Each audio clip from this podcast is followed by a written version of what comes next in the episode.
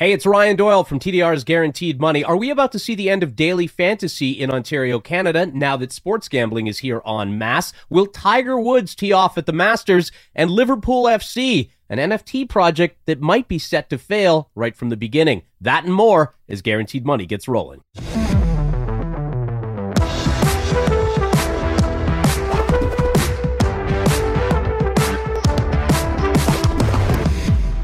And welcome to TDR's Guaranteed Money. I am Ryan Doyle. That is millennial entrepreneur Anthony Verrill. We are having one of the, we just might as well bring this chat to everybody else, right? Yeah. Yeah. Movie props. I've got the Infinity Gauntlet, lightsabers. What else do I have? You literally just watched the Infinity Gauntlet, which you've shown in other videos, into the conversation. We were talking, this started off by me talking about old school cartoons versus what's on today. My kids kind of have a bit of a disagreement now with Paw Patrol. You have a nephew that was watching Paw Patrol the other day, so we kind of started talking about that. And then we got into this weird world. You didn't like Looney Tunes, for example. No, I hated Looney Tunes. I didn't like Looney Tunes. I didn't like any of those.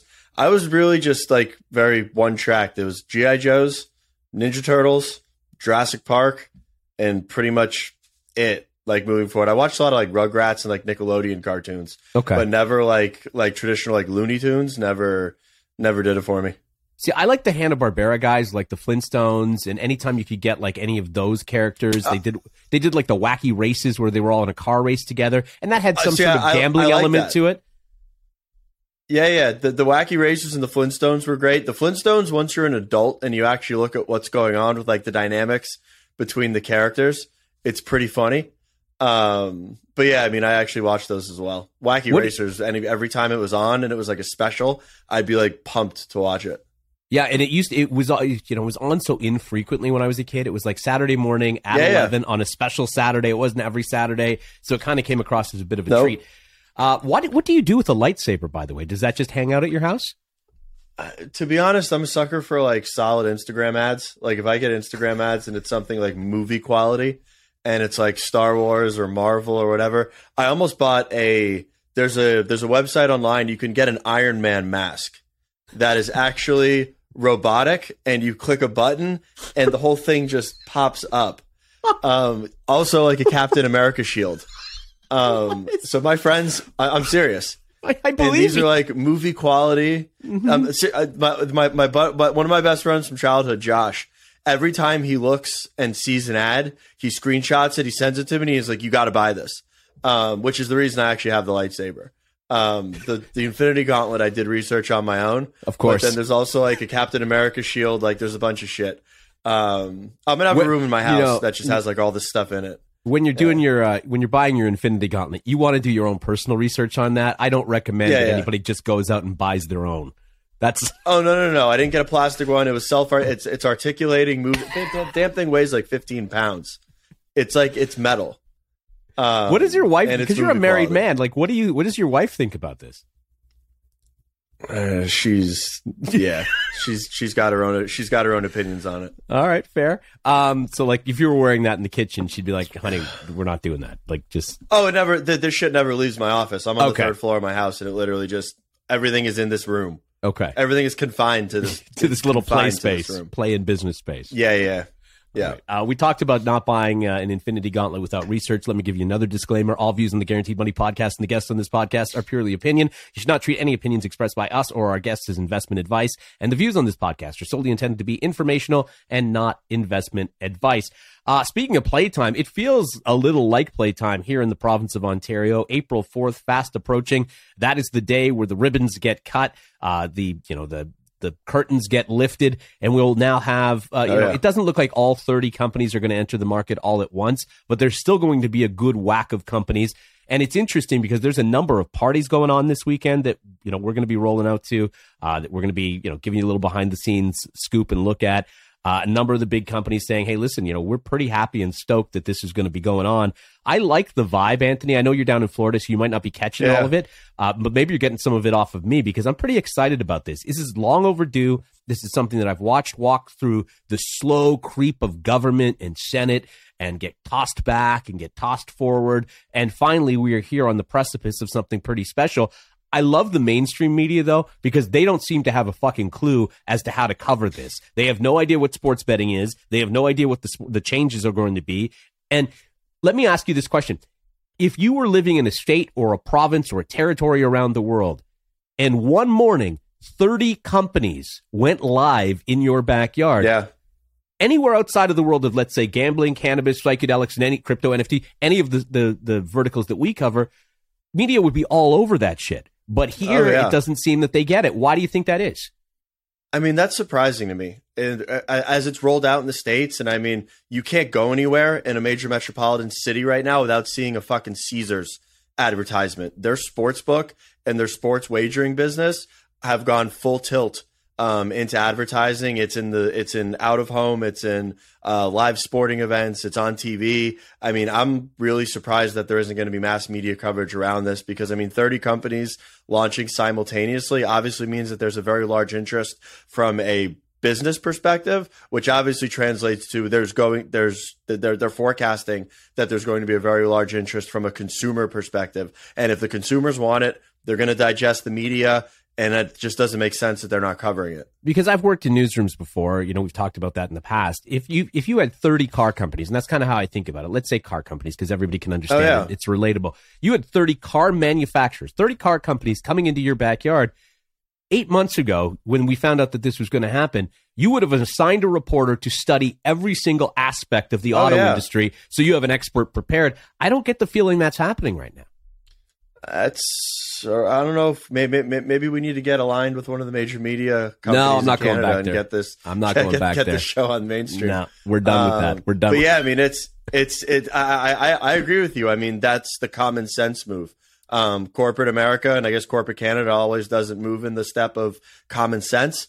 But that seems like the just blaring in your face move is to understand these companies, cover them, and then bring in readers and bring in viewers via the content and coverage around this. That's obviously very popular. That is our question for you in our comment section on YouTube. Please feel free to answer it. If you're in Canada, if you're in Ontario, are you excited that now the market is finally going to open up? You're not going to have to just rely on the government product. You can get all of the bonuses and all of the interesting plays and shop around for lines. Are you excited by the opportunity come next week in Ontario? Let us know. Drop us a comment. We did get a lot of comments on this, and it's interesting for me because it comes from the realm of governments and regulation and perhaps, you know, what we just talked about, not understanding the marketplace. I got a lot of people writing to me saying, my DraftKings fantasy was disabled this weekend. My FanDuel was disabled this weekend. DraftKings and FanDuel are shutting down daily fantasy contests in Ontario. That is ahead of the sports betting launch. Now, the reason, one problem is that daily fantasy sports was included as a gambling product in the regulatory standards, which would force operators. Really? Yeah, which forced operators that want to offer daily fantasy, listen to this, they would have to pony up a $100,000 licensing fee every year to hand over a 20% share of their revenue to the province. What? Yeah. So if you want to get in the game... the province is the mafia. Right? I mean, it's got that feeling to it. $100,000 licensing fee every year and 20% share. A 20% vig on... That's crazy. Yeah. Why are they... I mean, they're that strict. They're going to fuck this up like they did cannabis. The daily fantasy, I guess they're assuming, you know, the way it's written, they don't want it to be included in gambling. We saw in New York State, they had to prove that it was actually, you know, more of a game of chance than anything else, like a lottery, but there was some skill involved. You know, the other larger issue is that there's no liquidity allowed in the province's new regulated market. So that's a change from the current market that's not regulated by the province. So I'm going to guess, and this is just me going on a limb, if you're a fantasy player, you watch this show, you listen to the podcast on Apple or Spotify, there's going to be a lobby group here. Somebody is going to lobby on behalf of these organizations like we saw in New York and at least challenge them. And if they have to, legally challenge them. I mean, that's their top of the funnel for DraftKings and FanDuel is daily fantasy. That's how they get the consumers in. I'd be willing to bet that if you go through their metrics and you look at how they convert consumers, they're not converting consumers at the point of, hey, we're going to flash them an ad for sports betting. We're going to get them into our funnel via daily fantasy and then convert them over into the sports wagering segments of their business. So yeah, they're probably going to be pouring a ton of money into lobbying, getting that actually where it needs to be, because right now that doesn't bode well for them. No, and if you think about it, if you're a DraftKings fantasy player, you're now going to be expected to download a different app to get into the world of sports wagering. I understand that it's not cumbersome to download an app, but it's an extra step that I would have thought would have been ironed out in the process that they likely assumed they wouldn't have to do. No, it needs to be the digital experience needs to be seamless, and it needs to be just very easy. There can't be hurdles to be jumping through. You lose the consumers very quickly. Big news in your neck of the woods, although the odds didn't get affected as much as the star quarterback we're about to talk about. Tom Brady's presence, of course, affects Tampa Bay's Super Bowl odds way more than Bruce Arians, the now former coach of the Tampa Bay Buccaneers, did. He announced his sudden retirement this past week and will be replaced by Todd Bowles. Arians had been the coach of the Bucs for 3 seasons, I believe. They went 26-9, superb record, won a Super Bowl. The odds basically blinked. The Super Bowl odds went from plus 750 to plus 750. So they haven't moved at all.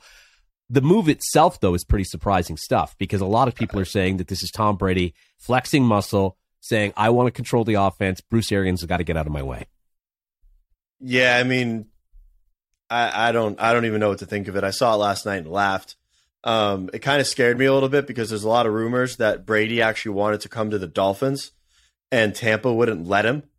And him coming back was one of the things was I don't want to be around Arians anymore. And I've been like buying a bunch of Tua cards on like spec.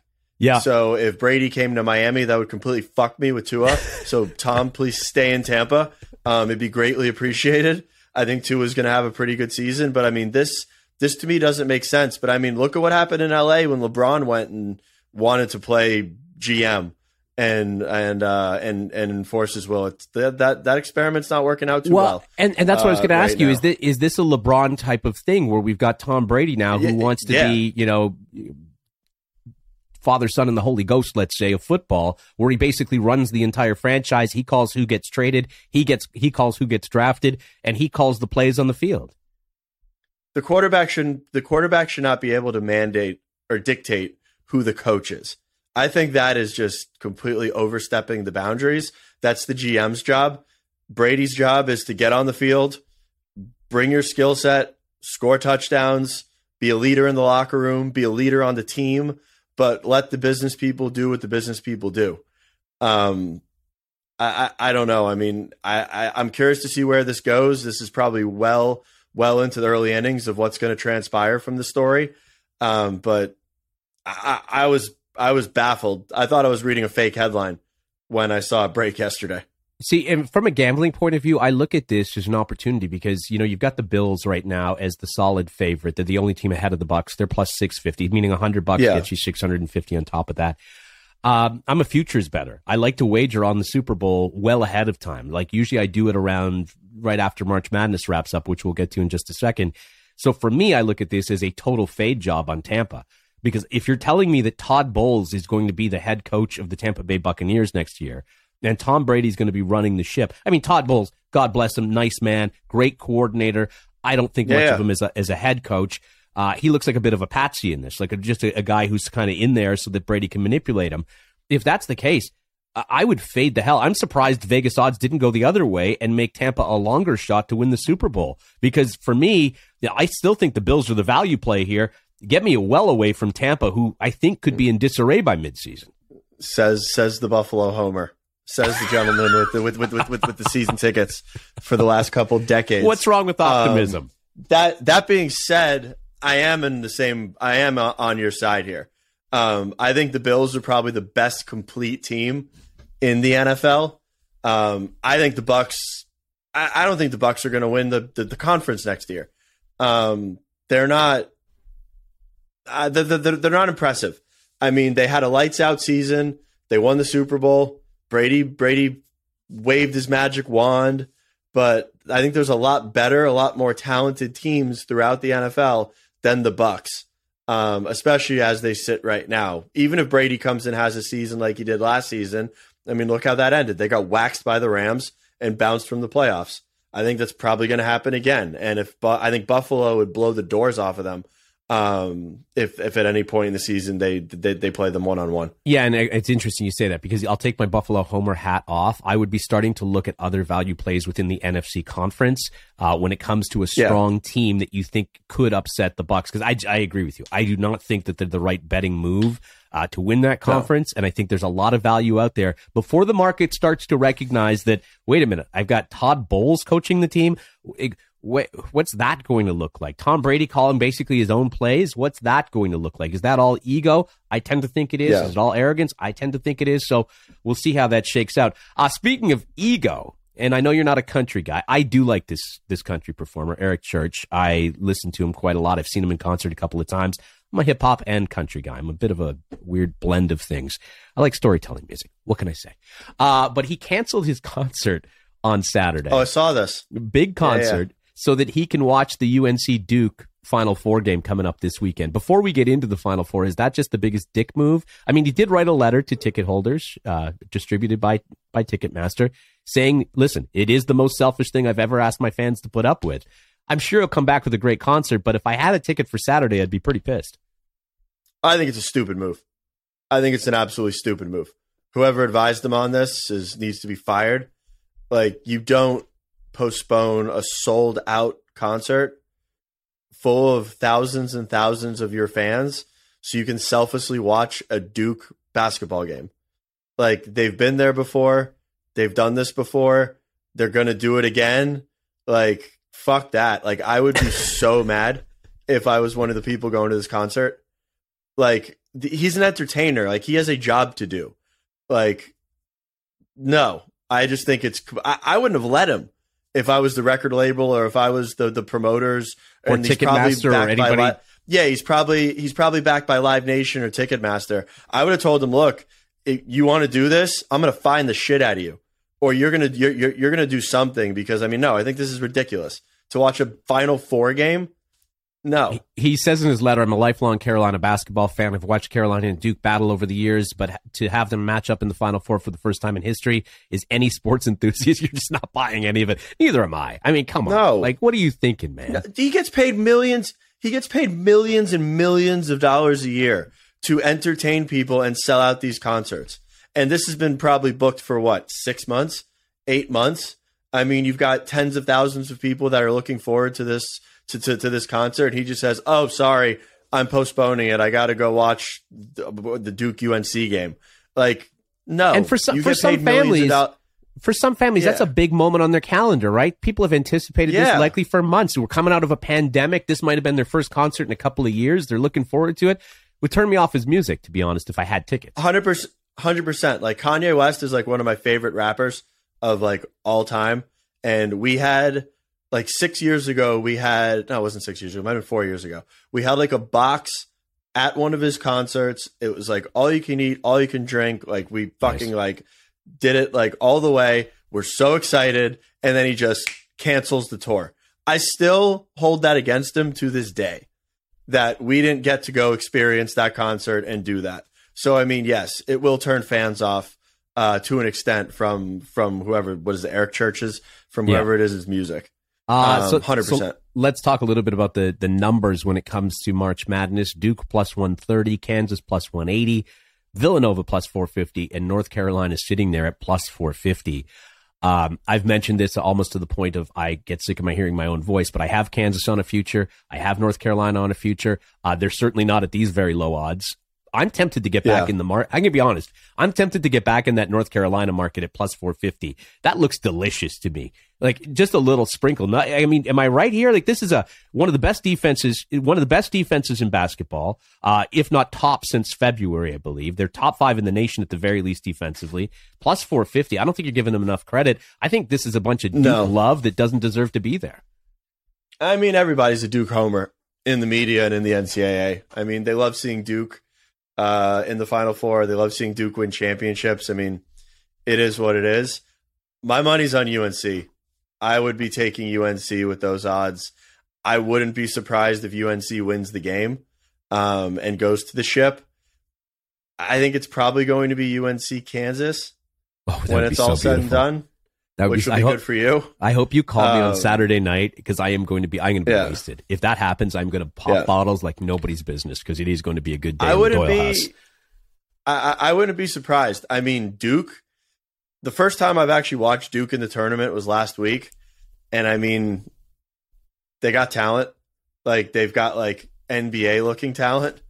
But I mean, UNC's been a runaway train the entire tournament. My money would be have to go on them. Yeah, and Duke got by an Arkansas team that was shaky at best. I didn't love Arkansas going into that game. That was tough. Granted, UNC played Saint Peter's, but they smacked them down from the opening bell, and it wasn't even a contest. So that's a Saint Peter's team. Oh no, it was a beatdown. Yeah, that is the Saint Peter's team that has done some obnoxious things to teams in the last little bit. This is something I'm going to turn to you for, because I don't know why this is controversial, and maybe you could walk me through the controversy. Liverpool FC is projected to earn more than 8.5 million euro from what they call a controversial NFT sale. Now, I'll walk you through the short strokes of it very quickly, but the Heroes Club, they're calling it, will include digital illustrations of 23 first-team players, along with Jurgen Klopp in various poses and costumes. He is, of course, their coach. Hero tokens will be priced around 57 euro, with these randomly generated and only revealed once the sale has come to an end. Let me explain the controversy here, though. Any unsold NFTs will be taken out of circulation, and that has received critical reaction from many fans of the launch, suggesting that Liverpool could fall way short of that mark in terms of sales, and a lot of these NFTs would be taken off the market. That's the first point of controversy. Can you explain why taking some of these off the shelf would be such a big deal? Yeah, and I'm just going to preface this with, I don't know what the fuck whoever planned this project was thinking, but releasing 170,000 NFTs is a really fucking bad idea. Like, just stupid. 170,000 is a cash grab. You're not going to get 170,000 people to come and buy your project. I don't care if you're the Dallas Cowboys. Like, that's not going to happen. And they essentially are the Dallas Cowboys of football. Yeah, but still, like, do tier it out. Do several collections. Do 10,000. Do 15,000. Get your beak wet. Prove the concept. Don't just say, hey, we're going to put 170,000 NFTs out there. Oh, by the way, anything that doesn't get purchased, we're just going to burn. Like, that's already admitting defeat before you even started. Whoever's doing this, I mean, kudos to them, but it just looks to me like they have no idea what they're doing in Web3 and with NFTs in general, because I mean, you could argue that this is probably a poster child for how to not go about best practices in this space. Yeah, so I understand why it's controversial, but it's just bonehead and stupid from an optics perspective. Like, anyone that's genuinely in Web3 or in any of the NFT communities, if they saw a collection with 170,000 pieces, they would say, no, like, just not even happening, not getting my time. Like, you're crazy, and it's just stupid. Well, it also kills the special, does it not? Like, I mean, it just kills the special part of being in that environment and being in that ecosystem. 100%. I mean, granted, there probably will be some, like, rarity traits, and there will be different ones that are, like, maybe one of ones or one of, like, 50s. But 170,000, you're diluting your brand to shit. Those aren't going to... It's going to be a very difficult thing for them to trade, and I hope this project fails. I mean, I hope it. I hope the mint completely falls on its face, and I mean, I hope that this is a case study in what not to do for a professional sports team or even a brand to do an NFT drop. This is how you piss people off. The other concern, and I've heard this with other projects, and I think you've already answered the question here, but maybe you could even give people an idea of what this means. They're concerned about the really massive carbon footprint that this kind of drop could create. Could you explain to people who might not know what that means, why that's something that people are concerned about? Yeah, I mean, people are hung up on this whole thing that NFTs and that crypto has this big carbon footprint due to all the computing power and the proof of work algorithms that need to be validated to mint all this stuff. Shut up. It's not true. Bitcoin mining is not ruining the world either. There's been companies that are coming out that are creating energy efficient Bitcoin mining projects, And there, and no, the whole carbon footprint thing is null void. It's like everybody in the EV space saying, "Oh, we'll stop using combustible cars due to the greenhouse gases that are emitted by the engines." Meanwhile, the EVs take up all this electricity in your house. Where the fuck do you think the electricity in your house is coming from? It's coming from burning coal. It's coming from burning fossil fuels. Granted, it's probably better on the environment to go the EV route versus the combustible route, which I'm probably going to buy an EV for my next car, but it's not valid enough to sit there and just argue against an entire movement on. So yeah, I think that if you can't tell by my reaction, I think the comment and that argument's fucking stupid. I love getting you riled up during this pod. This is my favorite part of the whole thing. Now this is going to get us, I think, both excited and aligned here. Tiger Woods took some practice swings at Augusta the other day. Of course, it's got everybody talking about the fact that Tiger may be making a comeback. Of course, hot on the heels, by the way, of Phil dropping out. Like, Phil drops out and Tiger jumps in within a day of one another. The odds for Tiger to miss the cut, minus 250. I think this is an interesting play, and I've already played it. To make the cut, he's plus 175. To win the tournament, he's plus 5,000. First of all, I think the question is, do we believe he's going to play? This is a man who has not competed professionally at this level since 2020. So we're talking a couple of years now. I think it's up in the air. I think Tiger would like to play. I think that it's probably no one's going to be able to know really what he's feeling. I think it's going to matter how sore he was after he played 18 the other day. Apparently he was out there with Justin Thomas and Charlie. Played all 18, apparently looked well. I mean, I almost cried when he won the Masters 2 or 3 years ago when he came back. Like, I was on a plane flying home and was watching it on the flight. The fucking plane erupted in applause because I think there were probably 50 people on there that were watching the Masters, and everyone started celebrating when Tiger won the damn jacket. Like, there's nothing I would like more than to see Tiger compete in a Masters again, much less win it. But I mean, if he's not there and if he doesn't think he's going to compete, much less make the cut, I think he just sits it out and then just waits, because if anything, he's just going to get better. His game's not going to deteriorate. He's going to get more comfortable. He's going to have to go knock some rust off. And I mean, the Masters is a pretty daunting arena to come back from such a gruesome injury. Yeah. Granted, I don't think Tiger feels pressure, whether he was playing golf in space or whether he's playing a par three somewhere. I don't think Tiger feels pressure. I think Tiger just shows up, does his thing, and it is what it is. He either gets a championship result or a subpar result. I just don't want to see sad Tiger. You know what I mean? Like, I don't want to see him come back early. And then he shoots like a plus 10. And then it's just like, oh, that's pathetic. I don't really want to see this. Can you just get this off my TV?